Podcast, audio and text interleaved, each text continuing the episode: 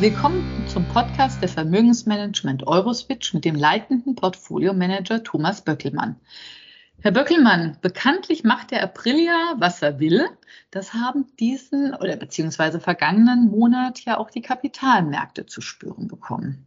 Oh ja, oh ja. Also man kann sagen, dass scheinbar die, die Dramen, die sich in der Welt abspielen, sich jetzt auch endgültig ähm, auf die Kapitalmärkte übertragen haben. Denn erstmals, seitdem wir ähm, die russische Invasion haben, sind auch die großen bekannten US-Indizes schwer unter die Räder gekommen. Der Dow Jones und äh, der S&P 500 verzeichneten die größten Einbrüche seit Pandemieausbruch und der Nasdaq, der Technologieaktienindex, der verzeichnete sogar den größten Monatsverlust seit der globalen Finanzkrise 2008. Das ist schon sehr, sehr heftig und nicht nur das, es war auch sehr, sehr schwierig für Anleger, sich äh, außerhalb der Aktie in anderen Anlageklassen zu verstecken. Ohnehin haben wir ja die stark steigenden Zinsen seit Jahresbeginn und die belasten natürlich die Anleihekurse. Das ging natürlich im April so weiter und mittlerweile verzeichnen Anleiheinvestoren in globalen Staatsanleihen acht Prozent Verlust seit Jahresbeginn. Ja, und die klassischen konservativen Anleger, die hier auf Eurozone Staatsanleihen setzen, die haben sogar in langlaufenden Titeln 15 Prozent seit Jahresbeginn verloren. Einzig Gold ist hier so ein bisschen der Fels in der Brandung. Ähm, Gold steigt so ein bisschen als Spiegelbild äh, der Angst in der Welt. Und natürlich auch der US-Dollar steigt als klassische Krisenwährung. Der Dollar hat allein gegenüber dem Euro fünf Prozent zugelegt im April. Aber was ist denn in Ihren Augen der Auslöser für den Stimmungswandel? Wie Sie sagten, ist es ja schon viel los seit Jahresanfang. Ja, ja, also es ist in, in der Tat so. Es ist insofern auch sehr, sehr schwer zu sagen, ähm, was jetzt konkret der Auslöser war dafür, dass insbesondere die US-Aktienindizes abgerutscht sind. Ähm, was man festhalten kann, ist, dass eigentlich jeder gewusst hat, was aktuell in der Welt passiert.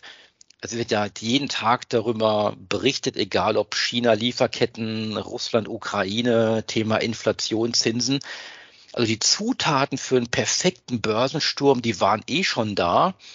Nur es dauert halt immer so lange, oder nicht lange, aber es dauert halt immer eine gewisse Weise, bis dieses Wissen, was sich im Kapitalmarkt angesammelt hat, auch tatsächlich dazu führt, dass man dann versucht, dieses Wissen auch wirklich einzupreisen in die Anlageklassen.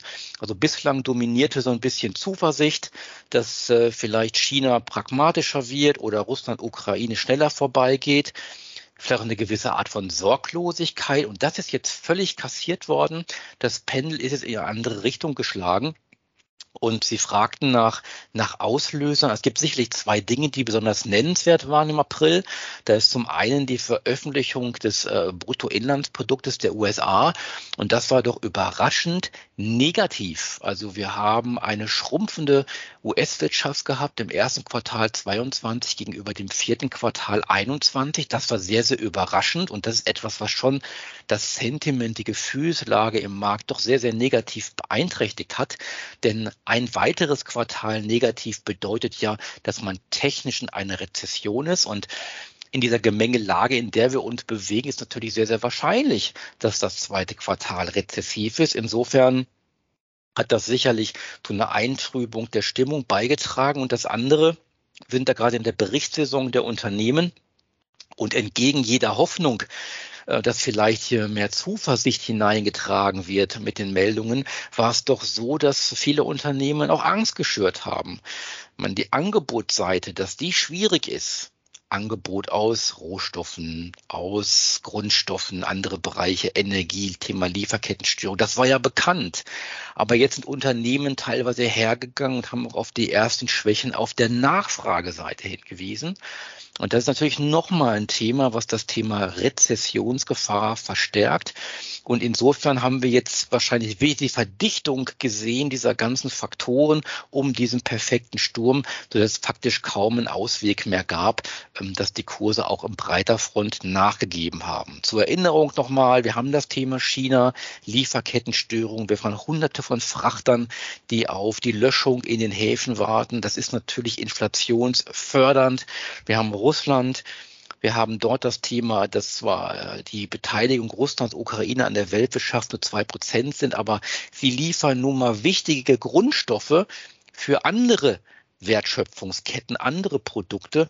Und da ist der Anteil sogar zehn Prozent. Also das ist wirklich dramatisch und man kann nur hoffen, dass das nicht zu langfristig geht, äh, dieser Krieg.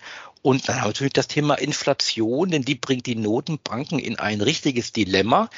Denn sie müssen handeln, um die Inflation zu bekämpfen. Ähm, da steigt auch stark der politische und gesellschaftliche Druck. Aber die Notenbanken wissen natürlich, dass man Inflation eigentlich nur mit Zinsanhebungen bekämpfen kann. Und das verdeutlicht natürlich, dass wir dann im nächsten Schritt Rezessionsgefahren äh, wieder haben werden. Und das ist diese Gemengelage, die sich hier verdichtet hat im, im April.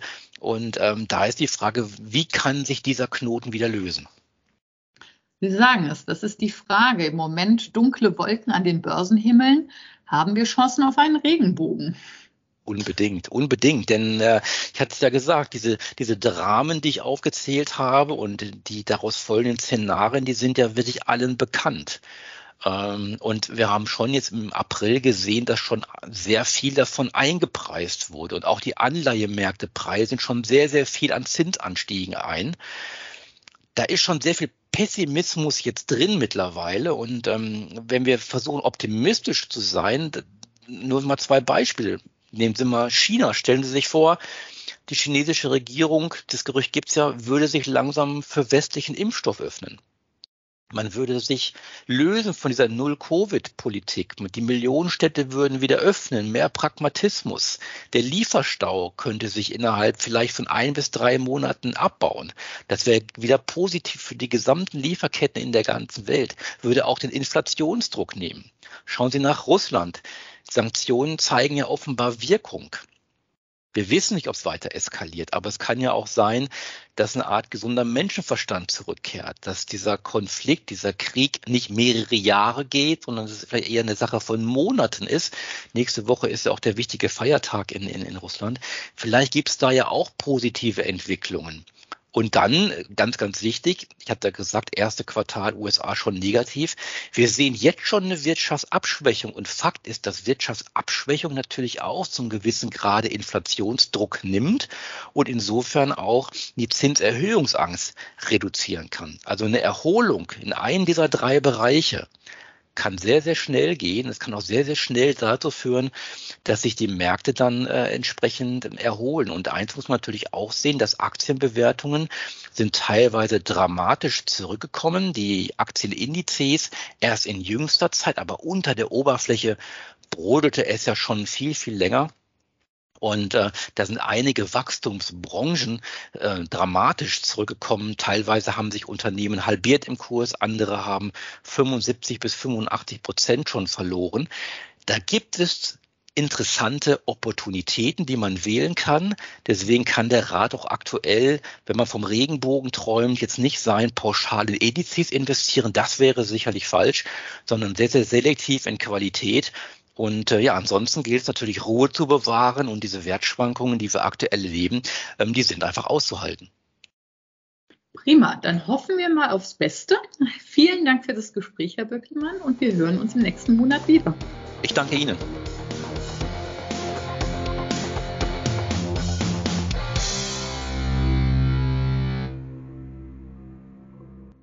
Rechtlicher Hinweis. Dies ist eine Werbemitteilung. Wertentwicklungen in der Vergangenheit sind keine Garantie für künftige Erträge.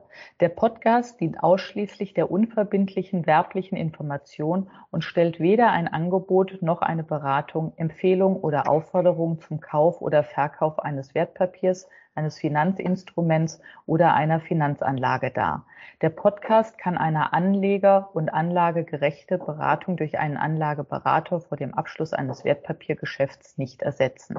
Die enthaltenen Informationen stellen keinen Prospekt dar und sind nicht als Entscheidungsgrundlage für die Beurteilung einer hierin beschriebenen Anlagemöglichkeit gedacht. Den Chancen eines Finanzinstruments stehen stets auch die entsprechenden Risiken, wie zum Beispiel Kursschwankungen oder Ausfallrisiken gegenüber. Wertpapiere können im Wert steigen oder fallen. Potenziellen Anlegern wird daher empfohlen, sich vor einer Anlageentscheidung eingehend über die Wertpapiere und die damit verbundenen Risiken zu informieren. Das Urheber- bzw. Leistungsschutzrecht bleibt bei der Vermögensmanagement Euroswitch GmbH. Die Veränderung und Bearbeitung außerhalb der Grenzen des Urheberrechts in anderen elektronischen oder gedruckten Publikationen ist ohne ausdrückliche Zustimmung des Autors nicht gestattet. Verkaufsunterlagen und weitere Informationen zu in Bezug genommenen Wertpapieren können Sie in deutscher Sprache unter www.euroswitch.de abrufen. Alle Rechte vorbehalten.